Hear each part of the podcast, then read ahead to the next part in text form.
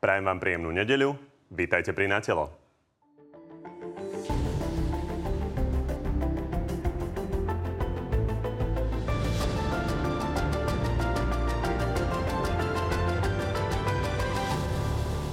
Vládny balík pomoci stále čaká na ortieľ prezidentky, či ho bude alebo nebude vetovať, oznámi v najbližších dňoch. Keď to urobí, bude tam 90% pomsty voči Matovičovi. Ja sa nebudem vyjadrovať akýkoľvek osobným výzvam, nebodaj útokom. Koaličné spory ale pokračujú. Igor Matovič hovorí, že pre stopku SAS na zvyšovanie daní nedokáže zostaviť budúcoročný rozpočet. Keď to nezvláda, tak mal by ísť od toho. Pokiaľ sa to nepodarí, tak je to na úterák, ale nemyslím Matoviču, ale celej vlády. Opozícia nezaháľa a opäť chystá referendum o predčasných voľbách. My máme otázku schválenú, my sme pripravení. Okrem toho máme pre vás dnes aj úplne čerstvý prieskum preferencií strán. No a našimi dnešnými hostiami sú minister životného prostredia a člen predsedníctva Oľano Jan Budaj. Dobrý deň. Dobrý deň. A podpredseda Smeru Juraj Blana. Takisto dobrý deň. Pekné popoludne všetkým divákom. Od tejto chvíle môžete opäť hlasovať o tom, ktorý z hostí vás presvedčil viac. Nájdete to na tvnoviny.sk. Pani, začneme tým avizovaným prieskumom. Naozaj veľa sa nám tu toho udialo, takže to mohlo pohnúť aj preferenciami strán. Nesúhlasíte, pán Budaj? Myslím, že voliči budú rozhodovať až pred voľbami. Rozhoduje sa vždy veľa. Ale uvidíme. Dobre, v každom prípade tých posunov mohlo nastať viacero, takže kto podľa vás sa mohol bez ohľadu na to, či nahor alebo nadol posunúť? Za mesiac a pol. Každý jeden sa mohol, hej? Viete si, pán Planár, vybrať niekoho? Nie, viete, že nekomentujeme prieskumy, takže... Sem tam. Ale náš postoj je jasný k preferenciám. Poďme sa pozrieť na tie výsledky. Vidíme, že prvý je Hlas, má vyše 20%, druhý Smer necelých 15%, SAS 11%, Progresívne Slovensko 9%, Oľano 8%, Republika necelých 7%, KDH 6,5% a do parlamentu by tesne prešla ešte Smerodina, ktorú by volilo 5,5% z nás. Naopak pred branami Národnej rady by skončili Aliancia, SNS a Za ľudí, ktoré majú medzi 3 a 4%, no a pod 3% sú Kotlebovci. Poďme sa rovno pozrieť aj na to, ako sa teda pohli tie preferencie od posledného prieskumu na prelome marca a apríla. Vidíme, že významnejší posun sa udiel u Kotlebovcov a Smerodina. Obe strany padli o takmer 2%, naopak nárast medzi 1 až 2% zaznamenali Hlas a Progresívne Slovensko. No a ešte sa pozrime, ako by vyzeral v tomto prípade parlament. V prípade takýchto výsledkov súčasná koalícia, ktorá má dnes ústavnú väčšinu, by dala dohromady už len 45 poslancov. No a ak by chcel sa spojiť Hlas so Smerom a Smerodina, na vládu by im to nestačilo, tesne, mali by 74 kresiel. Ak by Smerodina vymenila Republiku, tak to by dávalo tesnú väčšinu 76 kresiel. Ak by sa do koalície spojili napríklad Hlas, SAS, PS a KDH, tak by to dalo dokopy 86 poslancov. Pán Blanár, vy sa snažíte nejakým spôsobom Hlas odstrihnúť od vládnych strán. Hovoríte stále, aby s nimi nekoketovali. Aj Andrej Danko to stále hovorí, aby teda sa sústredili na tú opozičnú politiku. Prečo myslíte, že napokon presvedčíte Petra Pellegriniho, ktorý od vás odišiel, aby išiel do toho vášho tábora? Lebo zjavne to vyzerá tak, že môžu to byť dva. Pán redaktor, v prvom rade musí byť Peter Pellegrini a jeho kolegovia presvedčení, že akú politiku chcú robiť. Ale keď sa pýtate na ten prieskum, to vyzerá niečo podobné, ako keď by sme sa mali baviť o tom, že... Lebo voľby majú zatiaľ byť iba v roku 2024 vo februári, že ako budú na tom dôchodcovia. Ale my sa musíme baviť o tom, ako sú dnes na tom dôchodcovia a čo sa tu deje, pretože nikto nevie, ako voľby dopadnú, ešte je to veľmi ďaleko. Avšak dnes už v rámci samotnej koalície vládnej vzniká nová koalícia, ktorú ohlásil pán minister financií Igor Matovič, ktorý povedal, že tu vznikla nová koalícia. On ho aj nazval a použil slovo, že prorodinná koalícia. My túto koalíciu nazývame, že je to probanková koalícia a nemyslíme si, že takýmto spôsobom chcú teda vládnuť a nepomáhať ľuďom. Čiže toto je podľa mňa dôležité. Prišli hneď do asi 4 tém. Nepochopil som to s tými seniormi. Ako to myslíte? No viete, aké budú mať príjmy, ako pomôže táto vláda seniorom roku 2024? To nikto nevie. Tak to dovtedy možno budú... dostali od prieskumu preferencií. Áno, to je takisto ako preferencie k voľbám. Uvidíme, ako budete pána Pellegriniho presviečať a napokon idete si to vyskúšať aj na tom referende. Ja som to mal na mysli v tom zmysle, že zatiaľ sú voľby plánované v riadnom termíne, to znamená vo februári 2024. My urobíme ale všetko preto, aby o každý jeden mesiac sa toto skrátilo a budeme hovoriť o tom prípade referenda. Áno, a tá moja otázka znela, ako presvedčíte Petra Pellegriniho, keby sa vám to podarilo, aby vládol s vami. Poďme na pána Budaja. Igor Matovič bol tento týždeň s tým balíkom pomoci naozaj úplne vo všetkých médiách. Ide sa na to minúť rekordná miliarda eur. Napriek tomu na tých preferenciách Oľano, napriek tomu, že to je úplne čerstvý prieskum, ktorý sa zbieral tento týždeň, sa to nejako neodrazilo. Čím to je? To nie je prekvapivé. Ako som povedal, tieto medzivolebnom období preferencie naozaj kolíšu, ale podľa celkom možno iných pravidel. Očakávali by ste, ale predpokladám, že keď sa zameriate na rodiny, je to naozaj veľká skupina obyvateľstva, že to voliči nejako ocenia, nie? Ako viete, zároveň to bolo spochybňované aj zo strany vnútrokoaličnej, čiže keď sa operácie dejú takto, ľudia si ich budú bilancovať až po čase. Teraz je to ešte stále politická polemika. Ak sa to stane naplno realitou, tak si to ľudia zhodnotia. Napríklad spomínaní dôchodci od tejto vlády naozaj budú dostávať dôchodok 13. Bývalá vláda ho celý čas iba sľubovala. Čiže nakoniec zavážia fakty. Takže až o pár mesiacov sa to odrazí na tých vašich preferenciách. Odrazí sa to vo voľbách. Každé vládnutie by sa malo, a takéto, to je základné pravidlo demokracie, odraziť po voľbách. Poďme si rozobrať na úvod tú situáciu v koalícii. Počuli sme už v úvode, že Igor Matovič tvrdí, že nebude schopný zostaviť rozpočet na budúci rok, pretože SAS mu blokuje navyšovanie príjmov, a teda zvyšovanie daní, a zhrnul to jednou vetou takto. Ja si myslím, že táto koalícia je zrelá na rozpad. Je? Nemyslím, nie. Prečo to Igor Matovič hovorí? Igor Matovič má svoju komunikáciu, má aj svoj spôsob, ako rokovať s koaličnými partnermi. Je predseda jednej zo strán a zatiaľ dosiahol svoje ciele. Myslím, že táto komunikácia k tomu patrí. Nejak to nekomentoval. Lebo Igor Matovič hovorí, že SAS mu teda blokuje tie príjmy do rozpočtu a odkazuje, že treba rozmýšľať. Na druhej strane SAS mu, aby najprv nenavyšoval príjmy, respektíve výdavky o 1,3 miliardy. Tá argumentácia SAS, že najprv mal riešiť, že ide minúť miliardu a potom riešiť, kde ju zoženie, vám nesedí? No v každom prípade vo vládnom prehlásení nie je zákaz uplatňovať nejaké dane a je očividné, že to, čo Igor Matovič navrhuje, je aj verejne akceptovateľné zvýšenie daní naozaj na škodlivé externality, tak povediať. Čiže ja myslím, že nedokáže bez toho zostaviť rozpočet, čo je pomerne vážne vyhlásenie, je to zákon roka. Myslím si, že príde k dohode, že rozpočet bude. Stretnime sa koncom roka, uvidíte, rozpočet prejde a prejde aj hlasmi. My počúvame SAS. Ministra financií, ktorý by mal o tom niečo vedieť. A pán Blanár, vy ako konzervatívec, už to pán Budaj napokon pomenoval, tie dane z hazardu či alkoholu schvaľujete?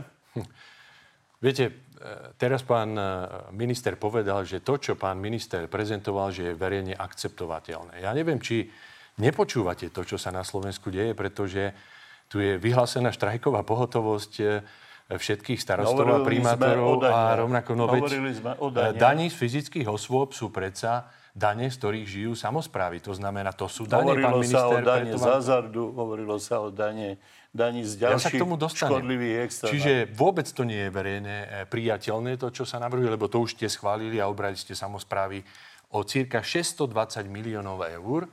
A my sme povedali hneď na začiatku, že sme pripravení ponúknuť, a sme to ponúkali niekoľkokrát aj zvolávaním mimoriadnych schôdzí, ktorý táto koalícia zrušila a nechcela ich, že poďme zdaniť banky napríklad. My sme rovnako hovorili o tom, že sme pripravení napríklad aj znižovať spotrebnú daň na palivá, alebo aj DPH na palivá. O potravinách sme niekoľkokrát hovorili, že poďme základný balíček potravín zastropovať, tak ako to urobili napríklad v Maďarsku, ako to urobili s PHM aj v Maďarsku. Čiže my sme tu pripravení, lenže táto koalícia sa len hádá. Od septembra sme ich upozorňovali, že nech s tým niečo robia, a oni na poslednú chvíľu niečo akože schvália s novou koalíciou. Lebo ak ste si všimli, pán redaktor, tu už nie je koalícia, ktorej súčasťou je SAS, pretože tá prestrelka medzi Matovičom a Sulíkom je úplne evidentná. Tomu sa nedostaneme, tak nechajme pána Budaja reagovať na to, čo ste povedali, a poďme potom na novú koalíciu. Pred voľbami schvaľovali rôzne veci, pred minulými voľbami, napríklad aj tie 13 dôchodky, ktoré už ste nikdy nevyplatili. schvalovali ste ich, ich z ĽSNS takisto. Ja si myslím, že to, že Matovič ponúkol odpovede na otázky poslancov, nevytvára žiadnu koalíciu. Ak by naozaj vznikla takáto koalícia, určite by to zmenilo celé pomery vo vláde. Nič také celkom určite nevzniklo. To, že sú skupiny poslancov, ktoré oceňujú prorodinnú orientáciu návrhu Igora Matoviča, to s tým nič nemá spoločné. Poďme si približiť, čo na to hovoria tí koaliční lídri, ktorých sa to najviac týka. Tak toto definuje to hlasovanie o balíku z ĽSNS Igor Matovič.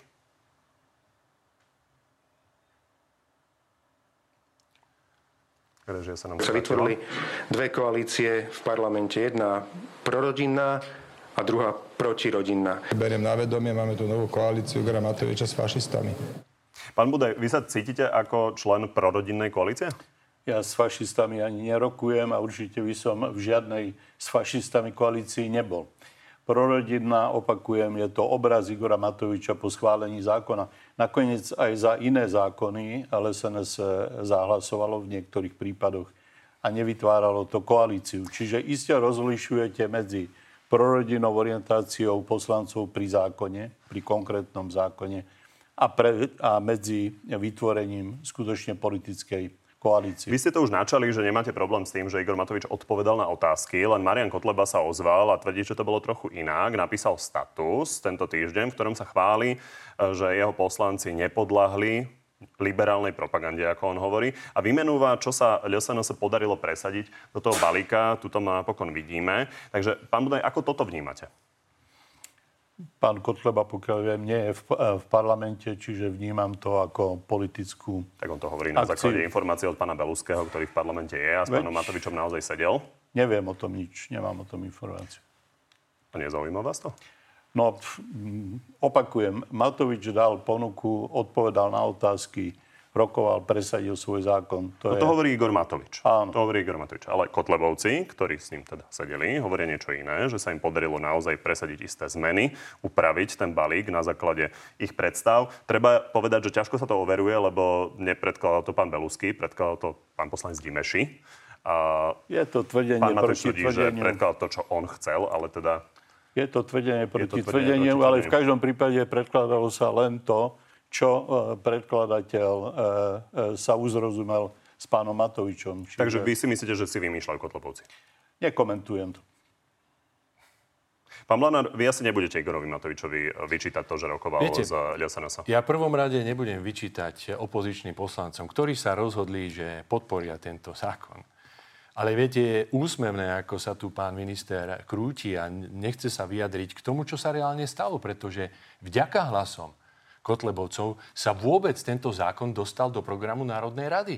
Vďaka 7 hlasom Kotlebovcov, lebo keby tam neboli, tak sa o tom zákone ani nerozhoduje. Ale najdôležitejšie je to, že jednoducho táto koalícia nefunguje.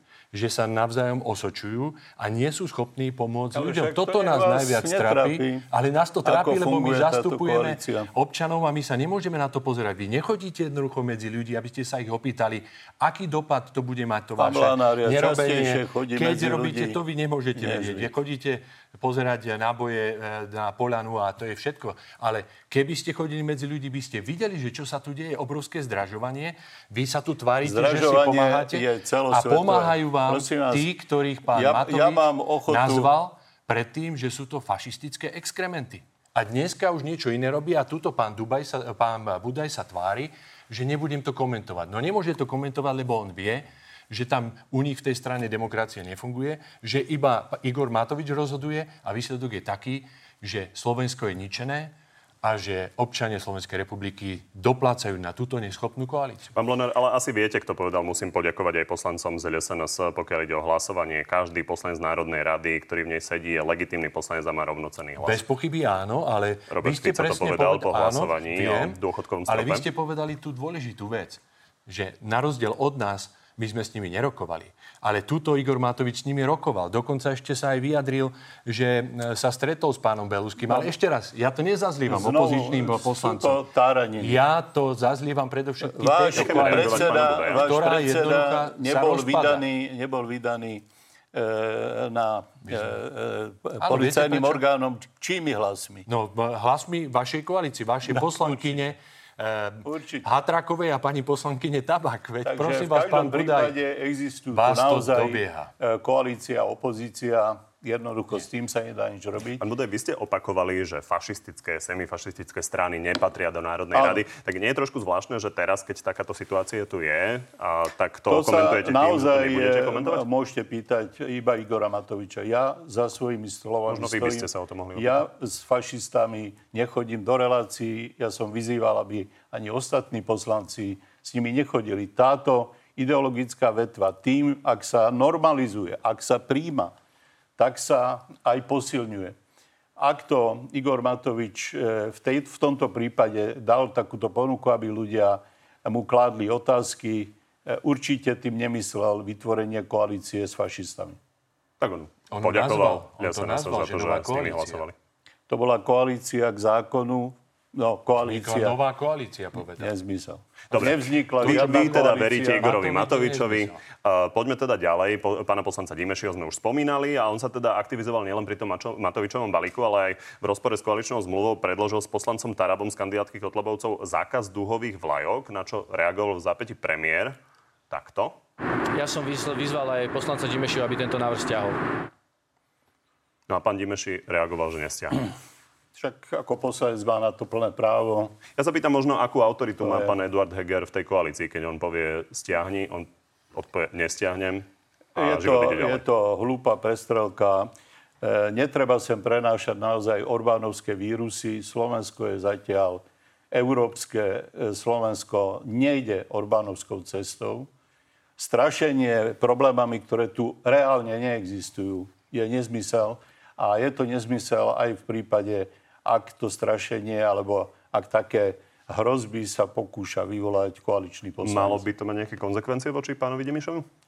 On si uplatňuje svoje poslanecké právo. Ja nevidím dôvod na bezprostredné konzekvencie. Nech koalícia ukáže, ak taký zákon aj s tým bývalým členom ĽSNS predloží, ako sa k tomu zachová a druhýkrát nebude predkladať.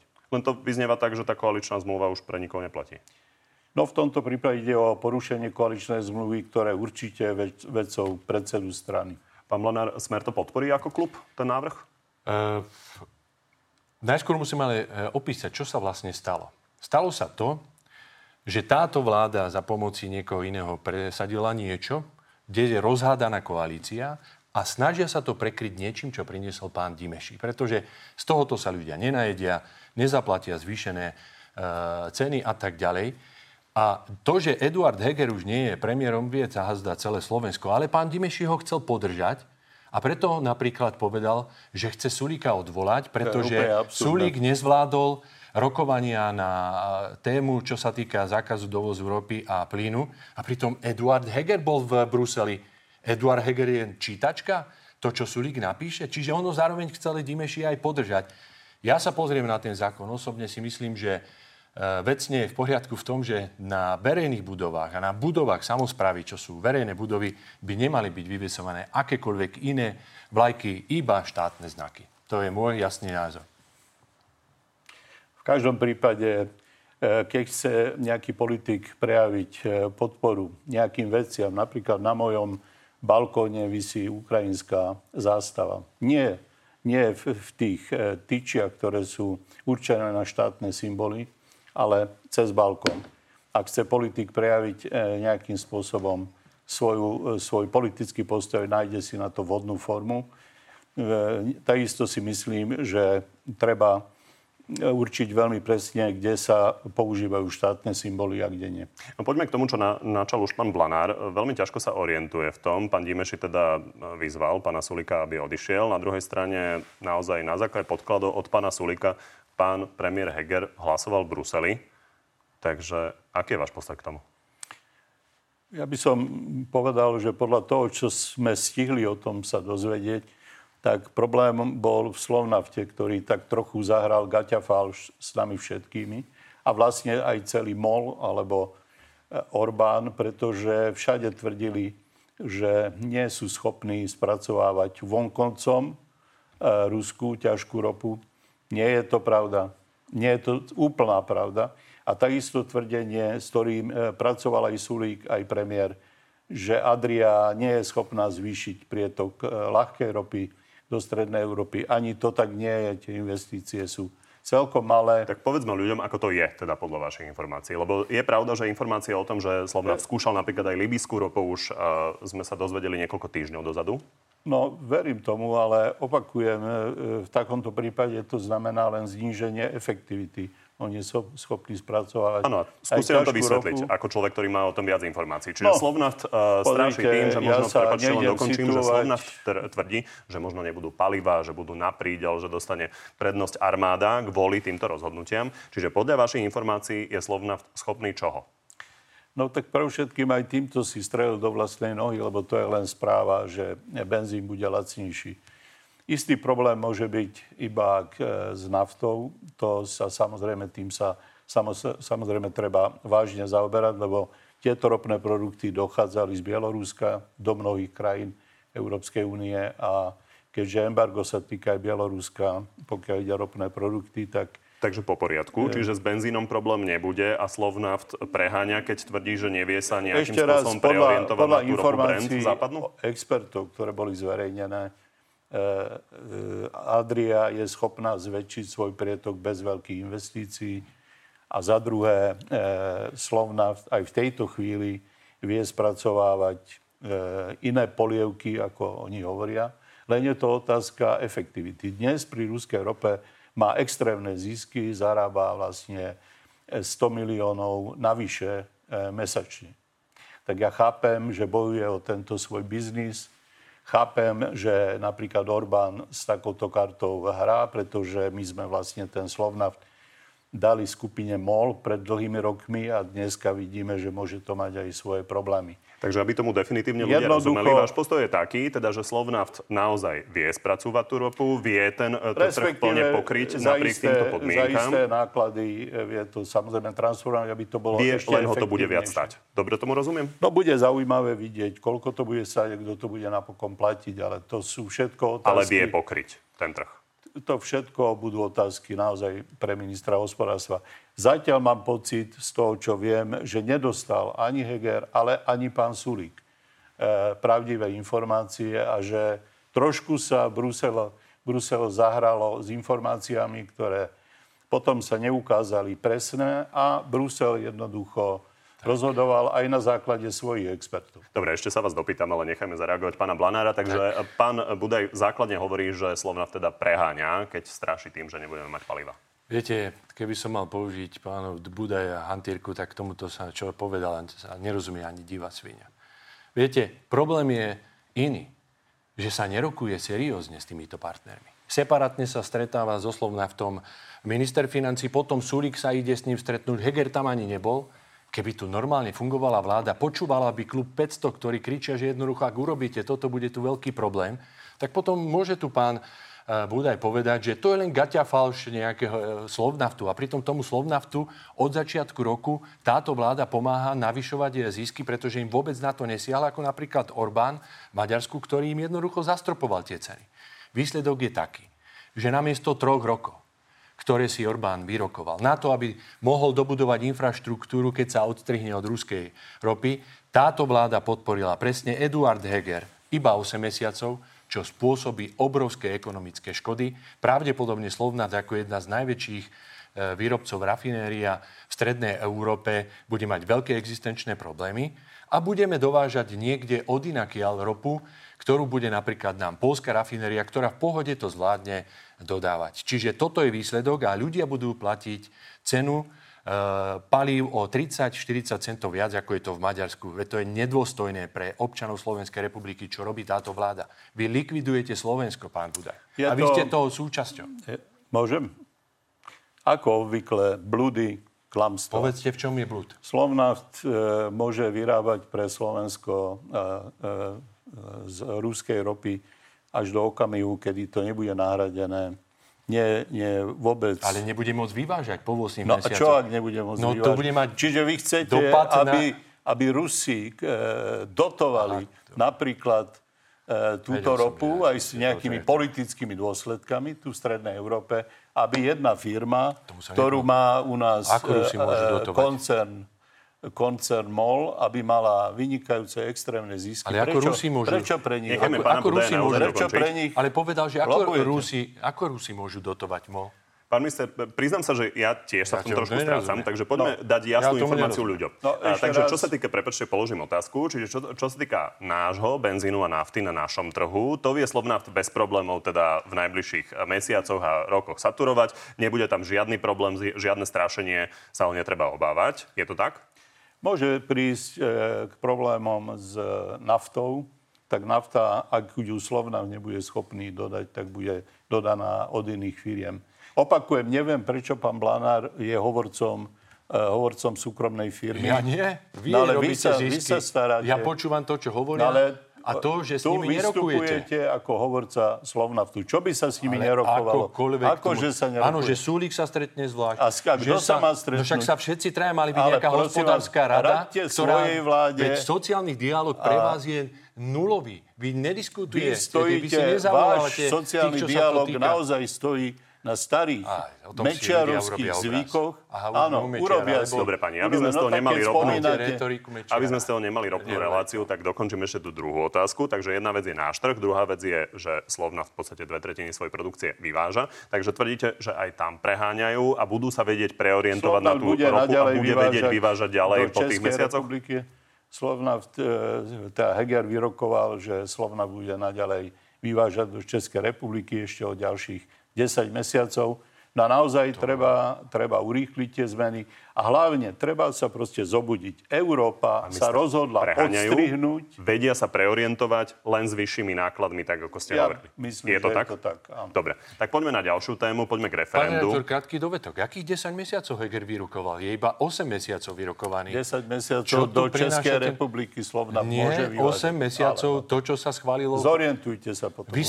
Vy sa spýtajte toho Eduarda Hegera, čo tam vyrokoval. Tie lehoty 8 a 18 mesiacov, ale poďme na vašu obľúbenú tému. No 8 a 10 sa volá 18. 18-10. Nevadí to. Nevadí, však dobre. Poďme na referendum. Na ňom vidno, najhoršie. Že trošku problémy sa dohodnú nemá len koalícia, ale aj v opozícii máte trochu problém sa skoordinovať. Smer totiž vo štvrtok prišiel s tým, že sa spúšťa nový zber podpisov pod výhradne jednu referendovú otázku, ale sa na tom nedohodol s ostatnými členmi opozície, napríklad SNS a Hlasom. Otázka, ktorú ide predstaviť Smer, nie je vydiskutovaná ani s Hlasom SD, ani z SNS. A mladá voliči Hlasu a SNS takisto, ako voliči Smeru, chcú koniec tej vlády, tak prečo ste sa neskoordinovali? Pán redaktor, ja vám to vysvetlím. Vy ste to podali ináč, ako to v skutočnosti je. Tak, pána Danka, sme jasne počuli. My sme jediná relevantná opozičná strana v parlamente, ktorá je zrejme schopná také niečo urobiť. Preto prichádzame s tou iniciatívou, lebo doteraz to nerobil ani Hlas, ani SNS, ani ďalší. A na predsedníctve sme rozhodli, že ideme do referenda definitívne o skrátení tohto volebného obdobia novou petičnou akciou, ale tak, že máme pripravenú jednu otázku a túto otázku ideme teraz prerokovať so všetkými tí, ktorí sa prihlásili k tomu, že chcú podporiť to referendum. Bude to SNS, Hlas, budú to socialisti.sk a potom aj s jednotou dôchodcov, s odborármi, rovnako s protifašistickými bojovníkmi. Čiže z tejto diskusie som presvedčený, že vzíde konsenzu aj na tejto otázke, keďže ju chcú. Oni vás nejako zdržovali, alebo prečo ste to išli samostatne? Ale to už idete niekde inde. Nezdržovali. My to iniciujeme ako strana, pretože máme na to štruktúry a vieme to zorganizovať na rozdiel od iných strán, ktoré tie štruktúry nemajú. Povedzme si, Oľano to je strana, ktorá neexistuje, ktorá by to nikdy nedokázala urobiť. Preto sme prišli s iniciatívou a oznámim vám výsledok potom, ako skončia tieto rokovanie, ktoré sme avizovali. A všetkým občanom, kedy to bude. No, v každom prípade tá vaša iniciatíva nápadne súvisí s potvrdením rozsudku nad prokurátorom Kováčikom. Bojíte sa pokračovania tejto vlády. To je váš hlavný problém. Očakával som to. No, lebo je pravdivá. Pravdivá je to, že ľudia vás nechcú. nechodíte medzi ľudí, zdražovanie ich gňaví a vy tu idete Kovačíka spomínať. Choďte desi na dedinu a spýtajte sa, či ich trápi zdražovanie, keď Kovačík bol zavretý. Vy ste mali nádherné roky konjunktúry. Nedosiahli ste ani len vyrovnaný rozpočet, čo dosiahli všetci. Nezanechali ste žiadne úspory. Všetko ste porozdávali svojim ľuďom. Peniaze rozišli. A za to máte teraz 10 miliard naviac. Vaši ľudia postupne sa zatvárajú. Aj váš človek. Aj váš človek, s ktorým ste robili CTčko, čo to bolo. Ale ja som s nikým nič nerobil. Nie. No vidíte, ani neviete, o čo ide. Ja som nič, na tom nákupe. Nezávislá komisia rozhodla. Ale to je presne o tom, že je náš človek. V každom prípade postupne sa zatvárajú a vy prepadáte paniky. A chceli by ste, aby všetky strany skákali podľa vás, ani nechcú, ani tie opozičné. Chceli by ste, aby občania naozaj uverili, že jedna celosvetová globálna kríza, ktorá vyplýva z pandémie, vyplýva z ruskej vojny, je vecou len a len slovenskej vlády. Nie je to pravda. Zavádzate ľudí, ale samozrejme ako opozícia tohoto druhu. Lebo treba povedať, že Robert Fico tú tlačovú konferenciu, kde to zmienil, tak v podstate začal tak, že nás nebude zaťažovať právnymi detailami, len ono je to o právnych detailoch, lebo vieme, že sme tu teda už mali jednu petičnú akciu, ktorá neúspela a ústavný súd teda vyriekol odtiaľ, že tá otázka bola protiústavná. Takže akým spôsobom vyriešite ten právny rebus, že chcete zároveň zmeniť ústavu, ktorú treba zmeniť na základe toho, že ústavný súd povedal, že to treba najprv urobiť a zároveň chcete dosiahnuť to, aby boli nové voľby. Ako ste to vyriešili? Všetko vám povieme po rokovaniach, ktoré sme nazývali. A prečo nám to nepoviete teraz? No pretože sme úctiví k svojim partnerom, ktorí chcú podporiť toto referendum a chceme s nimi otvorene rokovať ešte predtým. Lebo my rokujeme s tými, ktorí chcú referendum a nie s tými, ktorí nechcú referendum. A ja sa vrátim k tomu, čo pán Budaj povedal. Či viete ľuďom slúbiť, že sa budú podpisovať naozaj pod nové predčasné voľby? Robíme všetko preto, aby sme im to mohli slúbiť. No, ale bez zmeny ústavy to nie je možné. Ale veď jasné, že nie. My vieme čítať, my vieme, čo je nález ústavného súdu. Pokoj, pán Budaj. Vy ale neviete, čo sa deje na Slovensku, lebo vy si myslíte, že ideme petíciu o predčasných voľbách robiť preto, lebo Kovačíka zavreli. To je nezmysel. Vy ste úplne mimo reality. My ideme robiť práve preto, aby táto vláda nerobila škodu pre Slovensko. Aby ľudia neukudobňovali sa naďalej, lebo vy nič nerobíte. Vy nič nerobíte. Stúpajú ceny potravín, stúpajú ceny pohodných môd. Ľudia majú o 10% mesačne menej v peňaženke, pretože si menej nakúpia. A vy idete povedať, že kvôli Kovačíkovi. To môžete povedať len vy, pretože vy dokážete povedať s plechovými ústami hocičo. Ale nie je to pravda. Choďte medzi ľudí, prosím vás. Nie je to pravda. A dodám k tomu, že medziročné tržby v apríli opäť stúpli. Čiže aké náreky? Ešte raz, čítate noviny? Čiže sa nezdražilo. Podľa pána Budaja na Slovensku je lacnejšie. Všetci ľudia majú v peňaženke viacej.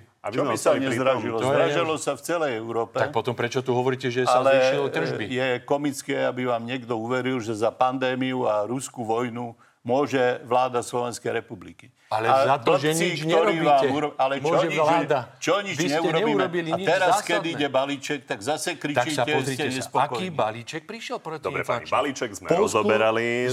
Ukrajinu ešte rozoberať budeme. Polsku znížili daň na PHM. Maďarsku takisto. Vy ste čo urobili? Znižovanie týchto... Ak dovolíte, pán Blanár, ostaňme pri tom referende. Takže vy hovoríte, že niečo, čo mnohí ústavní právnici hovoria, že sa nedá, čiže nejakým spôsobom to spojiť do jednej otázky, tak aby hneď mohlo byť vyhlásené to referendum o tom, že respektíve, aby bolo súčasne hlasované o tom, že teda bude nové volebné obdobie a budú nové voľby. Tak vy to máte vyriešené, ale teda najprv to musíte povedať pánovi Pellegrinimu a Dankovi a potom to teda ukážete ostatní. Najskôr to s partnermi prejdeme, ale doplním vás. Mnohí ústavní činitelia hovoria, že sa to dá tak urobiť, ako sme to pripravili a chceme to prediskutovať. Dobre, ale teda chcete to tajiť, tak si na to budeme musieť počkať. Nie, chceme byť korektní ku kolegom a chceme, aby sme to najskôr prešli s kolegami. Tak sa dotkneme ešte iného detailu, lebo čo je prekvapivé, že z toho referenda zrazu vypadlo niečo, čo tam pôvodne malo byť, a to obranná zmluva s Američanmi. Toto je výrok Roberta Fica z februára 2022. Spúšťame petičnú akciu. Súčasťou tejto petičnej akcie bude aj otázka, ktorá sa týka tejto zradcovskej dohody. Pán Blanár, toto bola obrovská téma pre vás, pre celú opozíciu. Bola to najzásadnejšia téma v podstate na niekoľko týždňov. Vy ste dokonca oblepili Slovensko takýmto zoznamom zradcov, kde ste teda hovorili, že toto sú zradcovia, ktorí hlasovali za tú obrannú zmluvu s Američanmi. Váš poslanec Blaha o nich napísal, už na veky budú mať na čele vypálenú pečať hanby. Ukazujte na nich prstom, keď pôjdu ulicou vo vašom meste, nech vedia, že si nesú na čele biľak vlasti zradcov. Takže je to obrovská téma, zásadná a napokon to tam nie je. Ako je to možné? Pretože veci sa vyvíjajú a my sme dospeli jednoznačný názoru po stretnutí s občanmi Slovenska. Že je dobré, že sa tá dohoda Vidím, urobila. Že ste si nejakú taktiku skákania do reči osvojili. Lebo čo je najdôležitejšie dnes urobiť, je skrátiť volebné obdobie tejto vlády, ktorá ničí Slovensko, a potom sa budeme musieť vrátiť iným veciam aj k obrannej zmluve, lebo chceme v prvom rade to, čo ľudia žiadajú, aby sme nedávali viacej otázok, že na toto si počkajú, lebo táto vláda musí skončiť čím skôr, lebo ničí Slovensko, vedie ľudí do chudoby a robí z nás provinciu štátu, ktorý nemá mať žiadne privilégia na úrovni Slovenskej republiky. To sa týka spojeneckej dohody obrannej so Spojenými štátmi americkými, pretože nemáme takéto dohody s inými krajinami, členmi NATO, ktoré sme mohli mať. Pamätáte tú tlačovú konferenciu Roberta Fica, ktorú sme úryvok videli? On hovoril, že naozaj takéto hlasovanie má silu ústavného zákona, že je to niečo, že treba teda nejakým spôsobom okamžite riešiť. Hovorili ste zoznam vlastizradcov, hovorili ste, že vláda nás pripravila o suverenitu. A teraz to tam nemáte. Vrátime sa k tomu, pretože priorita je, aby skončila táto vláda. A k tomuto sa určite vrátime, pán redaktor. Tak treba k tomu dodať, a to by verejnosť mala vedieť, že títo blázni sú schopní zrušiť naše spojenecké vzťahy. Sú schopní vystúpiť z NATO a dať nás v dispozícii Putinovi ako budúcu Ukrajinu. Toto si treba uvedomiť. Už teraz to hovoria, že teraz z taktických dôvodov, lebo Putin teraz ukázal pazúry, sa to tam boja dať. Ale ich cieľ je v budúcnosti vyhnať Slovensko zo západných spojenectví. Podaní súčasnej vlády, lebo nie je to tak. My rešpektujeme členstvo v NATO, my rešpektujeme členstvo Európskej únii a ak NATO existuje, tak všetci členovia aliancie by mali mať rovnaké pravidlá na území iného člena a je tu platí tu článok 5, ktorý hovorí o tom, že si vzájomne pomôžeme v prípade, že budeme napadnutí.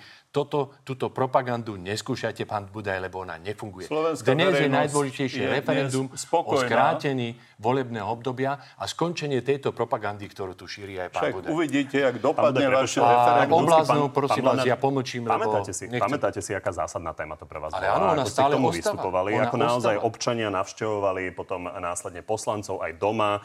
A teraz hovoríte, že občania sa ozvali, že oni to nechcú. Ale chcú. Ale hovoria, že teraz je potrebné skončiť, áno, presne tak, je potrebné skončiť pôsobenie tejto vlády, ktorá škodí Slovensku. No, a tejto propagandy, ktorú tu šíri aj pán Budaj, aj ostatní členovia vlády ako Naď, a robí to Matovič, salamovou metódou a vtedy sa verili v to, že zastavia naše spojenectvo so Spojenými štátmi. Dnes sú slovenskí občania a práve na tom východe, kde vy ste kedysi povedali, že nič nie je, veľmi spokojní, že máme dážnik. Nie, ja som nič nepovedal. Pretože takýto dážnik v dobe, keď susedný štát trpí vojnou, agresiou toho istého štátu, ktorý kedysi prepadol aj nás, tak ľudia si veľmi dobre pamätajú aj 60. roky a budú si pamätať aj útok Rusov na Ukrajinu. Ako súvisí obranná dohoda s tým, čo hovorí pán Budaj? Nijako, lebo sme členmi Slovenskej republiky. NATO, áno, však to máme garantované v NATO a to my nespochybníme. Akokoľvek sa snažíte to hovoriť, že je to spochybňuje. Nie.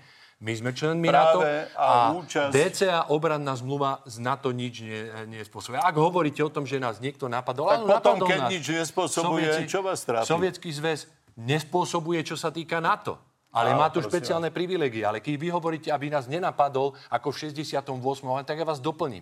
Vtedy nás napadol Sovietský zväz aj za účasti Ukrajiny, ktorá nás napadla. A prvý ukrajinský pluk bol medzi prvými a hlavný Ukrajinec Brežnev o tom rozhodol. Tak buďme korektní k tej histórii a nesnažte sa to manipulovať, že vtedy Ukrajinci boli mimo. Nás to mrzí, čo sa deje na Ukrajine.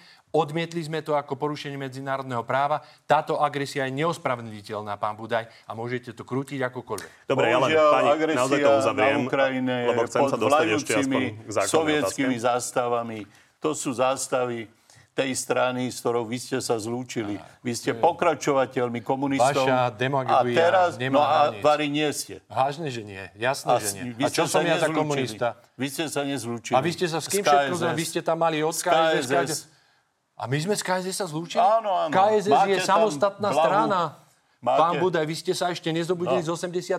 Vy stále spíte ten sen, ktorý ste mali kdesi v kotolni a ešte stále snívate. No, KSS jednoducho... No, to sú vaše bolševické, lebo my sme sa s KSS nespojili. Čo to tu rozprávate za nezmysly? Mojej... Komunistická strana Slovenskej republiky stále existuje. My sme sa spojili z SDL a to sú aj ľudia, ktorí boli reformovaní. To nie je právny nástupca. Myslím, že už to začína byť trošku neproduktívne. Je pravda, že Smer naozaj integroval viaceré ľavicové subjekty. Tomu sa hlásime. Na SDL varí nie je. Nie, k tomu sa hlásime, ale vy ste povedali KSS. Ešte aj majetky ste si zobrali. Budovu ste si zobrali. Ale čo myslíte, nemáme pamäť? Z tohoto sa ľudia nekrmia. Myslím, že ktoré ľavicové subjekty integroval Smer, si môžu ľudia pozrieť na internete. V každom prípade len dodám k tomu, čo ste hovorili, že neviete, ako súvisí vlastne ten obranný dážnik, ktorý pán Budaj tvrdí, že sú ľudia za ňoho radi. Súvisí to tak, že vy ste sa rozhodli byť proti vlastne tej prítomnosti vojakov NATO, čiže takto to súvisí. Počkajte, nie. My sme neboli proti. My sme povedali. A ja vás opravím. Jedine pán Baška za to hlasoval. Nie, ja vám vysvetlím. Jedine, čo sme povedali, bolo povedané, že bezprostredné riziko, povedala to pani prezidentka, predseda parlamentu a predseda vlády Slovenskej republike, nehrozí.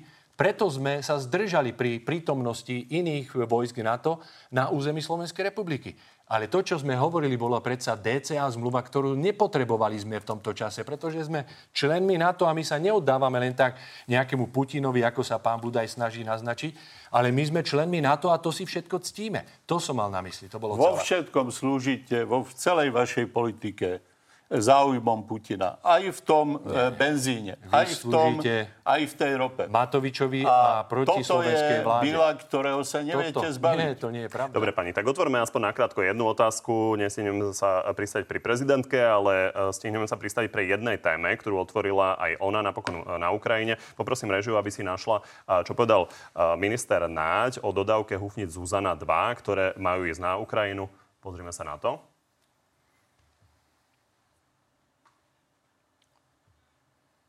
Hovoríme o tých húfniciach, ktoré boli pôvodne objednané pre ozbrojené sily Slovenskej republiky. To znamená, my uprednostíme ukrajinské potreby teraz, aby sme im čím skôr tie húfnice dodali.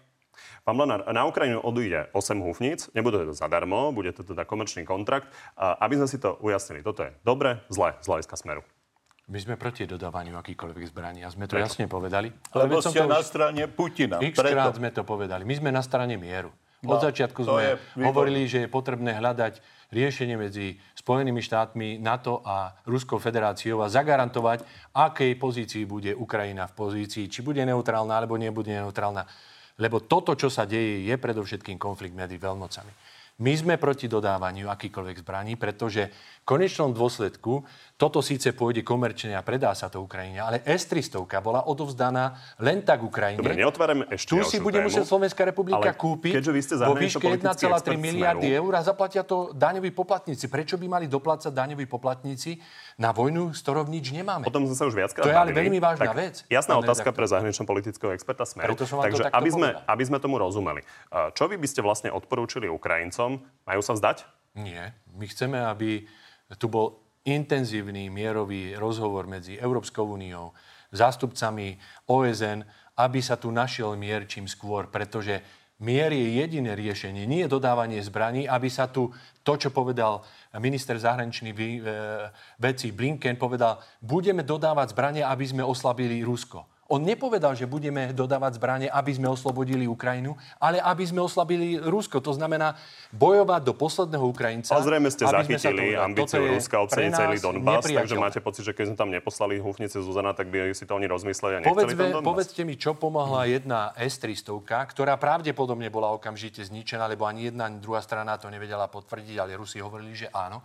Keď samotných S-300 tam má, tuším, samotná Ukrajina okolo 60 alebo ešte viacej. Čiže toto je len kvapka v mori, ktorá to nepomôže, len predĺžuje niečo, na čo doplácajú bezbranní ľudia. Pán Dudajko, vidíte, pán Blanár hovorí argumentami pána Putina, cituje Nie. Cituje priamo, ako hovorí ruská strana. Verí ruskej strane. Vy ste ruskí ľudia na Slovensku.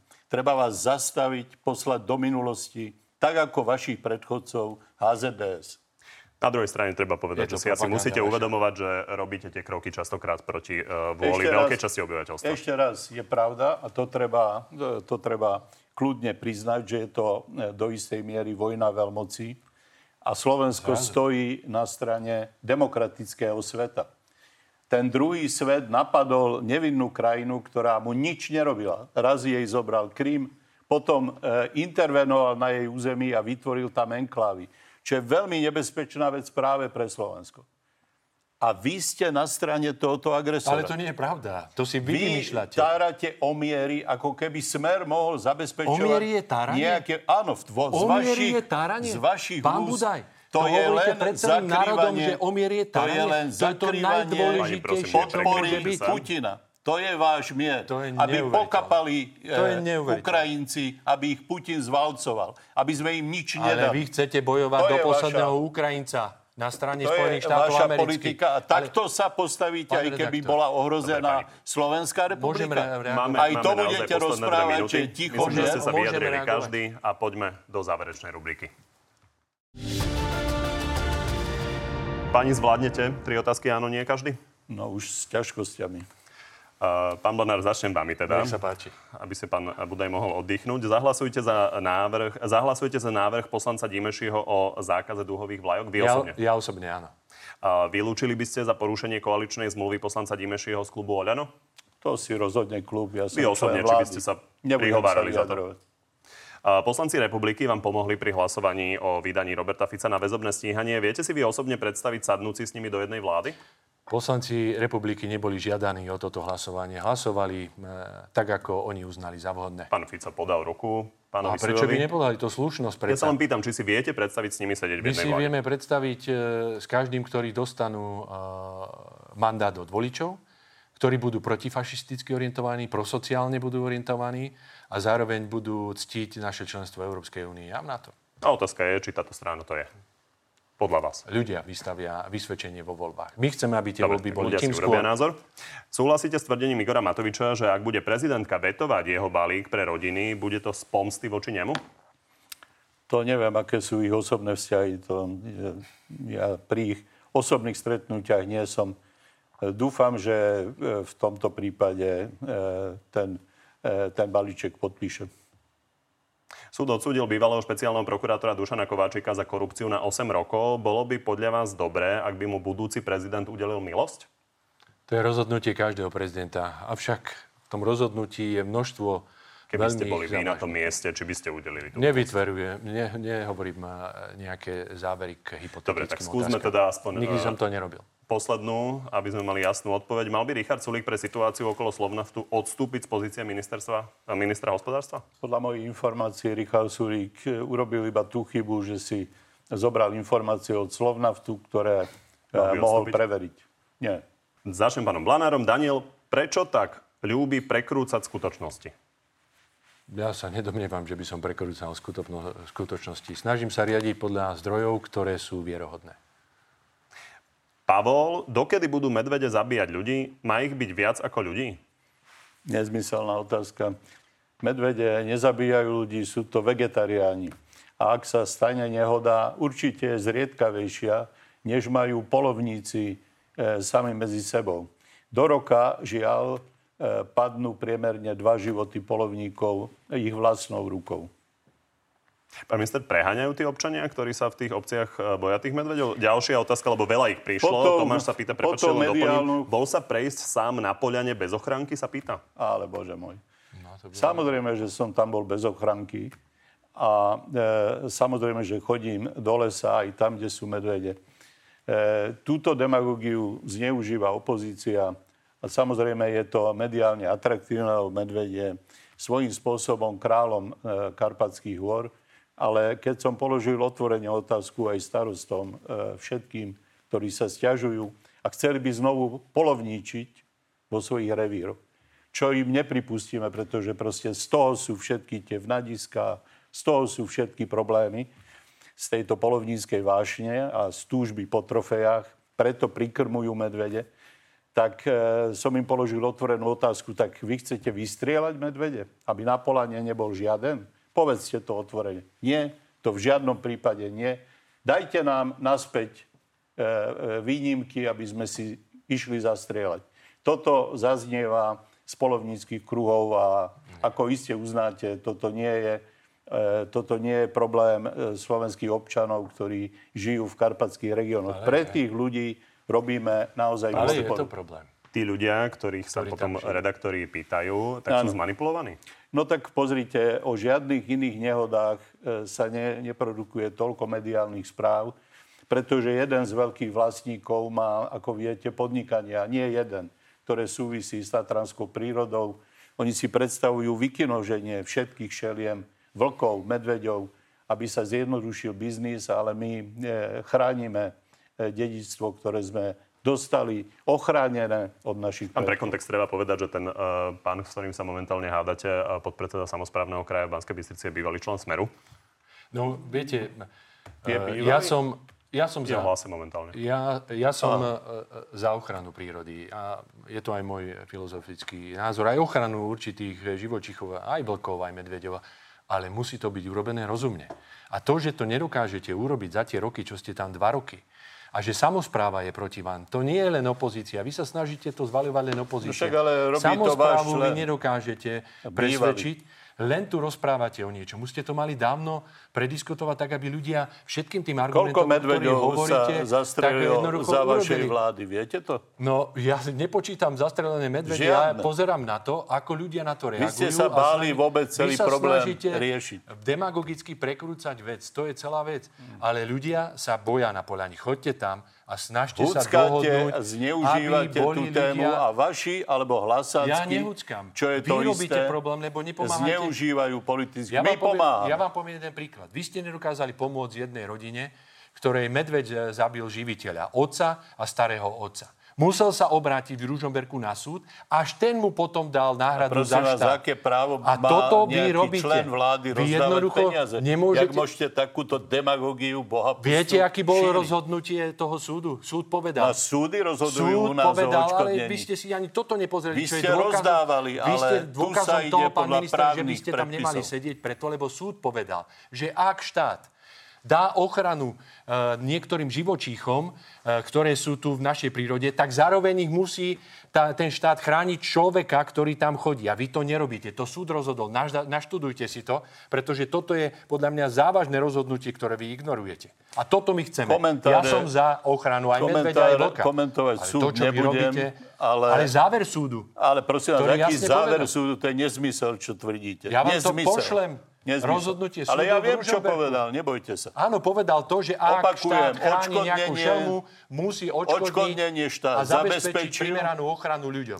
Odškodnenie štát zabezpečil? Nezabezpečil, museli sa súdiť. No a vy ste ako rozdávali peniaze? Ale takto, kamošom? Keď nemáte argument, tak vy ste čo rozdávali peniaze. No lebo vy ste rozdávali mimosúdne, samozrejme. Ja využijem to, že sa nám nepodarilo teda túto tému prebrať ešte o vysielaní. Ešte jednu tému, ktorá s tým súvisí a nemáte na to, predpokladám, podobný názor, je to, že chcete obmedziť povinnosť byť v poľovnom zväze.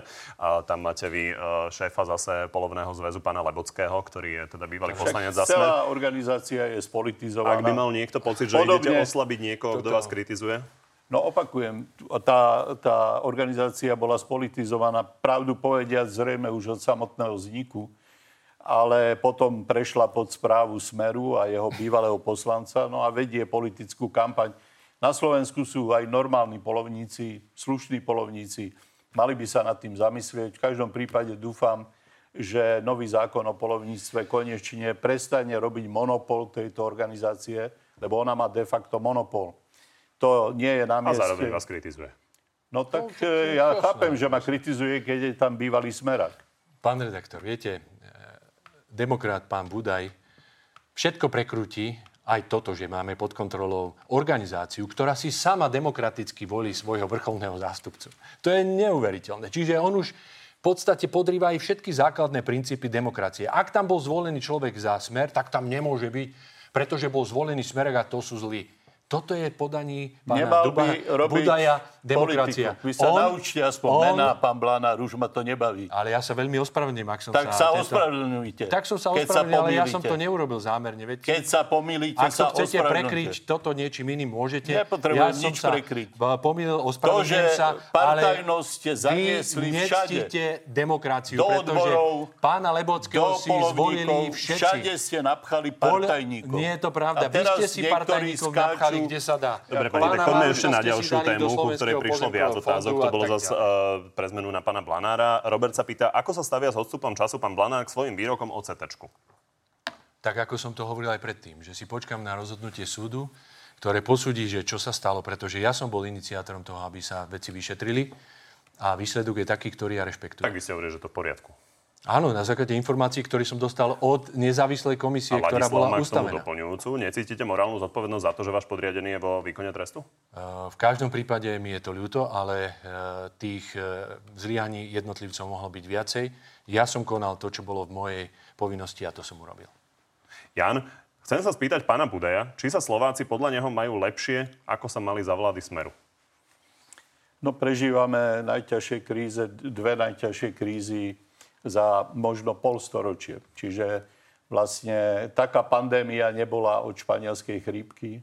Jej dopady potom a prudké zdražovanie surovín, ktoré by bolo vyvolalo ekonomickú krízu, aj keby nebolo ruskej agresie na Ukrajine, už to nás drtilo. A drtilo nás samozrejme to, že predošlá vláda nenašetrila na krízové situácie nič.